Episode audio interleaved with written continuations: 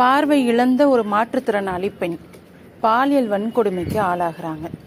யார் இப்படி ஒரு கொடுமையை செஞ்சது அப்படின்னு போலீஸ்க்கு கம்ப்ளைண்ட் போகுது அவங்க தேட ஆரம்பிக்கிறாங்க.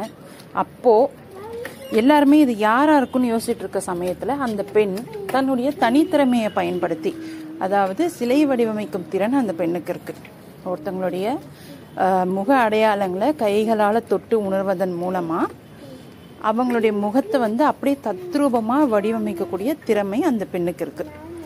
அதன் மூலமா அந்த குற்றவாளியோடைய முகத்தை அவங்க சிலையா வடிவமைச்சு தராங்க. அதன் அடிப்படையில் காவல்துறையும் அந்த இளைஞனை அரெஸ்ட் பண்ணுறாங்க வழக்கம் போல அந்த இளைஞன் வந்து ஒரு பெரிய இடத்து பையன். அது மட்டும் இல்லை நம்மளுடைய இந்திய அரசியலமைப்பு சட்டம் வந்து அந்த பையனுக்கு சாதகமாகவும் பாதிக்கப்பட்ட பெண்ணுக்கு எதிராகவும் இருக்குது போதிய ஆதாரங்கள் இல்லைன்னா அவன் உண்மையான குற்றவாளியாக இருந்தால் கூட ஆதாரங்கள் இல்லைன்னா தப்பிச்சிடலாம் அப்படின்ற மாதிரியான ஒரு சட்டம் தான் நடைமுறையில் இருக்குது இந்த மாதிரி பல்வேறு விஷயங்களை நமக்கு உணர்த்தி நம்ம மனசில் ஆழமாக பதியக்கூடிய ஒரு படம் தான் மலையாளத்தில் வெளிவந்த நேரு அப்படின்ற படம். ஹாட் ஸ்டார் ஓடிடியில் இப்போ இந்த படத்தை வந்து நம்ம பார்க்கலாம். சாரா. அவங்களுக்கு வந்து சின்ன வயசில் ஒரு குறிப்பிட்ட வயசில் வந்து பார்வை பறி போயிடுது அவங்க அம்மா வந்து ரெண்டாவது கல்யாணம் பண்ணிக்கிட்டவங்க.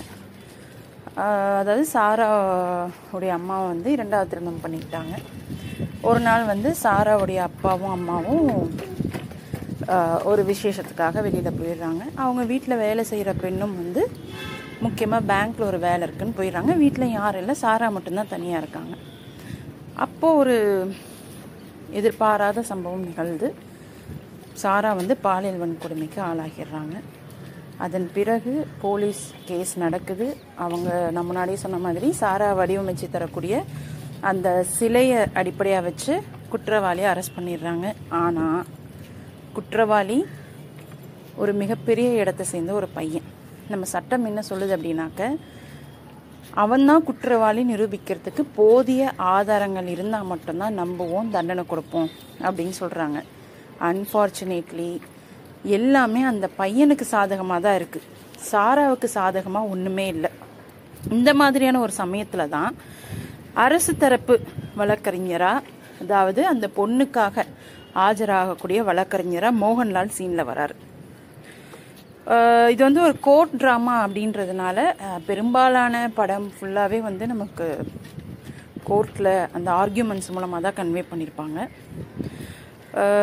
இந்த ப கதையில் வந்து மோகன்லால் வந்ததுக்கப்புறமா சாராவுக்கான நீதி எப்படி கிடைக்குது அப்படிங்கிறத வந்து ரொம்ப சுவாரஸ்யமாகவும் பல்வேறு உண்மையை வந்து நம்ம மனசில் பதியும்படியும் வந்து ஜீத்து ஜோசப் வந்து இந்த படத்தை எடுத்திருக்காங்க.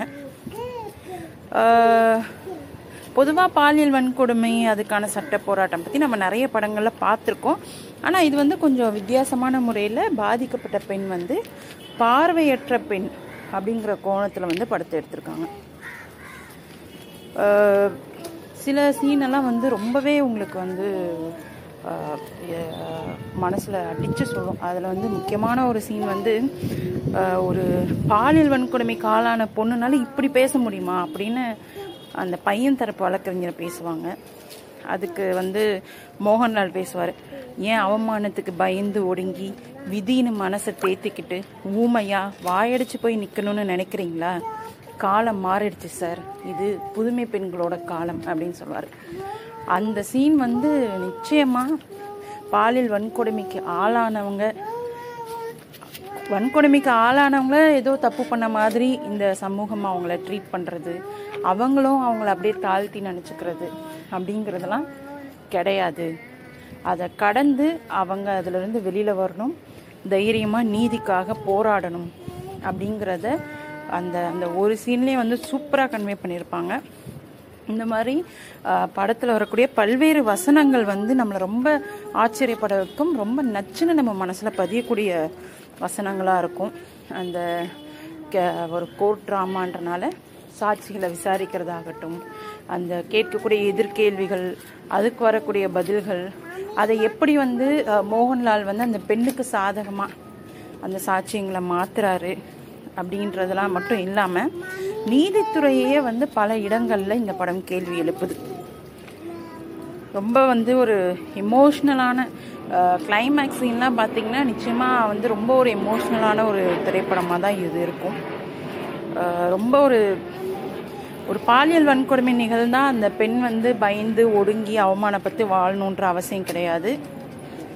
அது மட்டும் இல்லாமல் கேரக்டர் அசாசினேஷன் மூலமாக அந்த பொண்ணை பலவீனப்படுத்துறதும் தவறு அப்படியெல்லாம் நடந்தால் கூட அதையெல்லாம் கடந்து அந்த பெண் எப்படி வெளியில் வரணும் அப்படிங்கிறத மிகச்சிறந்த முறையில் இந்த படத்தில் வந்து கன்வே பண்ணியிருக்காங்க.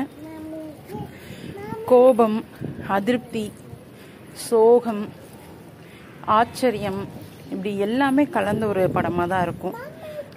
எல்லாருமே அவங்களுடைய நடிப்பு வந்து மிகச்சிறந்த முறையில் வெளிப்படுத்தியிருப்பாங்க. ஒருவேளை இந்த படம் நீங்கள் இன்னும் பார்க்கல அப்படின்னாக்கா கண்டிப்பாக பாருங்கள் உங்களுக்கு ரொம்பவே பிடிக்கும். படம் பார்த்து ஒரு கொஞ்ச நேரத்துக்கு வந்து அந்த தாக்கம் உங்கள் மனசில் கண்டிப்பாக இருக்கும். ஏன்னா எனக்கு அப்படி தான் இருந்தது.